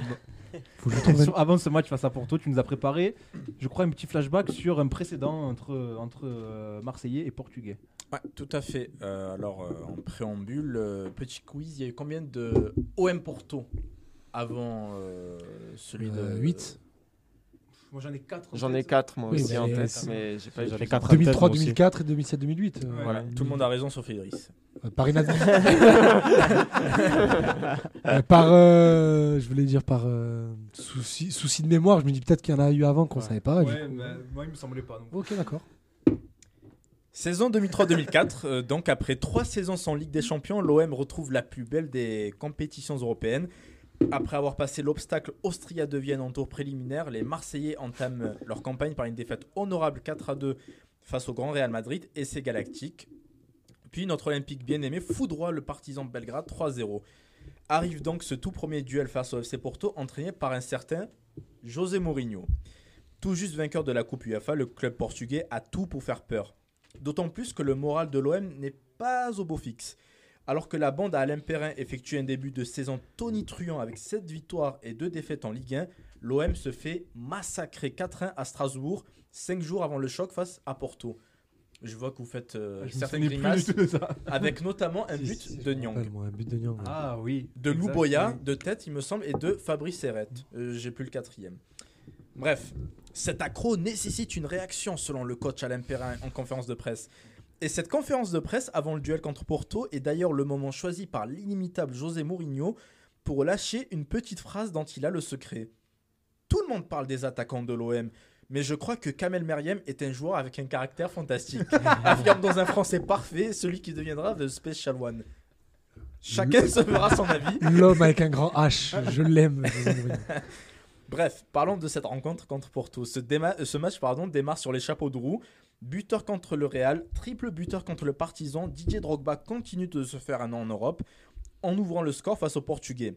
Malheureusement, cela a le dent d'énerver Ricardo Carvalho et ses copains qui renversent la situation en 7 minutes. Maniche égalise puis Derlei marque. À la 33e minute, le match semble déjà plié. Pire, Alenichev guide les siens définitivement vers un succès en fin de match et ce n'est pas la réduction du score aussi anecdotique qu'esthétique de Steve Marley qui changera quelque chose. Cette défaite d'ailleurs est annonciatrice d'une fin de phase allée cataclysmique pour l'OM. Sur les 12 matchs suivants jusqu'à fin décembre, l'OM en perdra 7. Seul point positif, l'OM terminera troisième de son groupe en Ligue des Champions à la faveur d'un match nul miraculeux aux partisans de Belgrade. Une troisième place synonyme de reversement en Coupe UEFA. Pour l'anecdote, l'OM ira en finale de la Coupe UEFA tandis que l'FC Porto gagnera la Ligue des Champions à l'issue de la saison 2003-2004. Ainsi, ce tout premier duel de l'histoire de l'OM face au FC Porto disputé le 22 octobre 2003 n'était ni plus ni moins que la confrontation entre le futur finaliste de la Coupe UEFA et le futur vainqueur de la Ligue des Champions. Finale de la Coupe UEFA au Josani. Ouais, vous oubliez complètement ce que Mourinho avait dit sur Meriem. C'est vrai. C'est vrai. Exactement. Il s'était empressé de le sortir quand euh, Barthez s'était Il- fait T'as Sylvain Ndiaye euh, sur le terrain et tu sors ouf. Merci à Maïs pour ses, pour ses beaux souvenirs. On a aussi en, en tête ce match. euh, moi, j'ai en tête ce match OM Porto en 2007, je crois, Idriss. Lequel? Euh, celui-là, le oui, suivant, c'est 2007. où euh, Lucho Gonzalez marque son premier but. au ouais. exactement. Et surtout, il fait un très grand match. match. Bah, on parle d'un grand joueur. Mais... Avec Mireille Life au milieu de. Et surtout, rappelez-vous de Oui, ce, de ce c'est match où, où tout le monde euh, prédisait la foudre à Laurent Bonnard, ce arrière droit venu du Mans face à Eduardo Quaresma. Et c'est lui qui l'a dégoûté. Eduardo Quaresma a fini au Macumba Ouais, le soir. de- Pour oublier ce qui s'était passé au Vélodrome tant il avait. Il euh, dans sa poche, littéralement. Ah ouais, On avait fait match nul, J'avais hein. ouais, un partout. Oui, tout à fait. Un partout au Il y Vélodrome. avait Lopez je crois. aussi. Oui, à- oui, il y avait à Lisandro Porto, et, euh, on, il y avait perd, Et on perd 3 on perd 3-2 là-bas avec le maillot horrible, le maillot orange là. C'est que 3-2, tu- c'est c'est que tu- 3-2, 3-2. le- le Marocain qui avait été Lui, il avait fait un monstrueux. gros match au Vélodrome. ouais. Monstrueux. Non, ils avaient, bonne- ils avaient une très très bonne équipe là, Porto. Des grands souvenirs. On avait fini combien de On avait fini Troisième, troisième. parce qu'on se fait éliminer en huitième ouais. par le Zénith Saint-Pétersbourg, C'est ça. qui gagne la, la Coupe de l'UEFA derrière. C'est ce match face au Zénith où on gagne 3-0, on se prend ce but d'Archavine. Ouais, euh, 3-1. qui fait du qui nous plomb tue. pour Et le tout le monde te dit ouais, c'est le but déterminant, ils ont marqué le but à l'extérieur et tu perds 2-0. Eh et, oui. et je vous avais raconté bon, une anecdote que je peux pas raconter maintenant de pourquoi les joueurs euh, étaient pas très, très en forme à Saint-Pétersbourg que je raconterai une autre, une autre fois. Non, non, tu raconteras pas ça. Ouais, je crois que je peux pas la raconter. Ça, c'est dans l'ordre euh, l'ordre privé. Ouais. Messieurs, il nous reste 5 minutes. Je vous propose de faire un petit jeu pour conclure. Un petit jeu que nous a préparé 13. Euh, de tout fourbe qu'il est. Il est venu me voir hier soir sur Twitter. Mathieu, j'ai un petit jeu, etc. Tu vas voir, il va galérer. Tu veux venir le faire ou je, je le fais moi je Sachant fais. que pendant le confinement, Et sa seule plus- mission c'était de me, de me trouver un quiz où je, je faisais pas 100% et qu'il a raté. Tu sais qu'on en a fait beaucoup, euh, toi, Maïs et moi, et tu as pas tout non, lui c'était sur l'OM. Ah, nous aussi, on en a fait. Ouais, je, te permets pas. Et tu vas pas tout gagner. Messieurs, on en a parlé en plus dans l'émission. J'ai la liste des 14 joueurs les plus capés de l'ère McCourt. Ah ok. C'est Vous allez tous me les citer un par un. Le premier qui sèche est éliminé. Et le dernier qui, le dernier qui est là bah, a gagné. Et voilà, ça sera le gagnant du jour. Alors il y a 14 joueurs, ça va aller vite normalement. Ouais, normalement. Surtout qu'on en a cité un pendant, la- pendant l'émission. Je vais euh, on va faire commencer notre invité, Bien Camélus. sûr. Euh, tu peux commencer. C'est les, les plus alignés sous les remarques. Les, Ceux les qui ont plus été alignés, le les plus souvent capés sous les alignés, remarques, voilà, ceux qui ont voilà. le plus joué de matchs. Bon, bah, bah, commençons par Mandanda. Mandanda, oui. 8 avec 118 matchs. Je vais choisir la sécurité. Je vais choisir la sécurité avec Maxime Lopez. Maxime Lopez, Deuxième. C'est bon. Pas bon. 147 matchs. Il est deuxième, Maxime Lopez. Bounassar. Bounassar, Bounassar, oui, quatrième, 139 matchs. Parce que Mandanda avait raté une saison, je réponds à Cisco. Mm. La Oui, première, la première blessé, saison de courte, la il est pas première là. saison, il n'est pas là, c'est vrai. C'est vrai. Amaïs, Bah, Sakai. Hein. Sakai, on l'a dit pendant l'émission, c'est le plus capé. 148 matchs, Hiroki Sakai, sous l'air courte. Sanson. Samson, il est deuxième, 147 matchs. Ah, il peut à délire. tout moment. Là, on a un duel là en tête. Lopez, Samson, là Ouais. Samson, là, c'est magnifique. c'est- Ça me fait penser à Hamilton Bottas en F1. Là, c'est wow, c'est exceptionnel. Camélus. Tenter paillettes. Oui, c'est bon. Sixième avec 136 matchs, Dimitri Payet. Idriss. J'ai envie de dire à ma vie. C'est bon aussi. Neuvième, 112 matchs. 112 matchs. 112 matchs. 112 matchs. Azir. Ça commence à se compliquer là. hein, euh, parce qu'en fait, c'est- on a juste pas envie de répéter ceux qui ont déjà été dit. Saria. Je savais que c'est toi qui allais sauter en premier. Je. Attention, il me faut une réponse là, là. La pression. Euh, C'est pas ce Attention, 5, 4, 3, deux, C'est pas très Black Eye un. Potter. hein. c'est fini pour Azir, éliminé. Ouais, j'ai- j'ai- j'ai personne en tête. C'est Amaïs, pas son jeu, les jeux de mémoire à ma. Camara, c'est pas son jeu. 88 matchs, 12ème. Je vais tenter un truc, mais bon. Euh, Johan Pelé. Non, Non. non pas assez de matchs. Pas assez de matchs, T'as bien, est pas t'as dans bien le fait, classement. j'allais le tenter. Il est pas dans le classement. Tu sauves euh, Camulus Donc- de donc l'élimination. c'est- très très pas Black Matter. Les deux premiers à sortir sont des en Comoriens, je dis ça, je dis rien. Là où je suis, As peut pas me voir, donc ça va. Camulus. Oula, ça se complique, ça se complique. Bah, malgré ses absences, les- est-ce que Tovin serait pas dans les 14 quand même? Bien sûr, Tauvin, Oui, 5ème, 137 Voilà, matchs. Voilà. Évidemment. Valère Germain. Idriss. Valère Germain, Valère Germain, il est là. 7ème, 134 matchs. Alors, combien il en reste C'est juste pour savoir. On a toujours Pardon pas- on a Juste toujours combien, combien il en reste là Oui, on a dit le premier. Il Ah reste 1, 2, 3, 4 noms Ok. à trouver. Les 15e, Amaïs. 14e ont été cités ou pas? Euh, alors il y avait 14 noms. Euh, Il y a le dernier qui n'a pas été cité. Et le 10ème et les deux à la 11ème place. Euh, Je sais pas si on l'a dit, j'ai un trou. Bounassar, on l'a dit ou pas? Il a été dit. Allez, Euh, 5, 4, Strootman? 3. Oula. Oh, c'est chaud ça. Non. Pas de Kevin Strootman, c'est fini pour toi, Maïs. Camélus. Leia Izeka. Euh, réflexion, réflexion. Putain, je les ai tous insultés. J'ai tous insulté leur mère à un moment ou à un autre. c'est terrible. hein.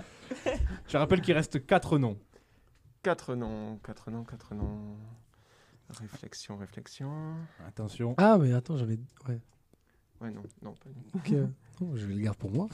je, je- Allez, un petit indice vu que c'est la, la finale. Ok, il reste vas-y. plus- Ces 4 joueurs ne sont plus à l'OM. Ils ont tous quitté le Ouais, club. Ok, c'est bon. J'en ai euh, deux. ouais. Non, j'en avais un aussi. du coup.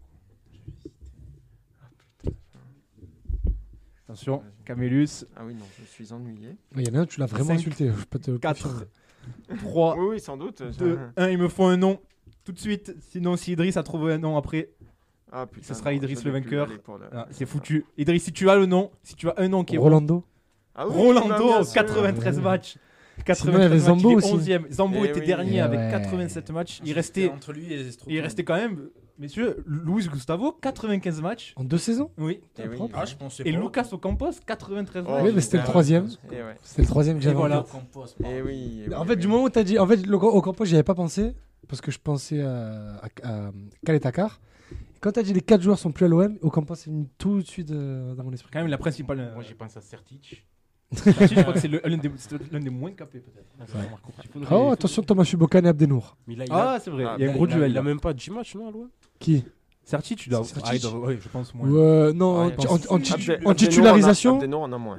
Abdenour, oui, sûr. En ouais. titularisation, en titularisation peut-être pas, mais en entrée de jeu et tout, il doit les faire, euh, Sertic. En tout cas, la Rien que la principale- première saison. La principale information de ce quiz, c'est qu'on a un duel euh, Sakai Sanson là en tête euh, exceptionnel. là. C'est- Bah, c'est la prime aux joueurs Une des plus qui, euh, joueurs moyens, mais pas très souvent mauvais. c'est- donc, c'est- euh, C'est ça, tellement c'est pas- symbolique de cette Ah, période. C'est euh, pas voilà. digne de l'histoire de l'OM ça. Je pense que c'est un peu le duel à suivre cette saison. Merci, nous- merci messieurs d'avoir été là. Euh, merci Camélus, ce fut Ouais. court. Et merci d'avoir fait le déplacement quand même. Tu viens de loin et bon, avec ces embouteillages, c'était pas facile. Merci d'avoir été là. C'était très court. Allez lire la Canebière techniques. Allez lire la Canebière Academy après chaque match de l'OM. Vous allez voir, ça vous fera un peu oublier euh, les, les prestations indigentes euh, qu'on prend Qu'on subit. qu'on subit, euh, qu'on subit tous les week-ends. Ouais. Merci messieurs. Euh, je sais pas si on se retrouve la semaine prochaine. Il faut qu'on essaie de faire une fasse à la quelques maison. tests techniques Il faut qu'on fasse tests cette semaine et après on en Camillus reparle. pourrait être là si on fait ça.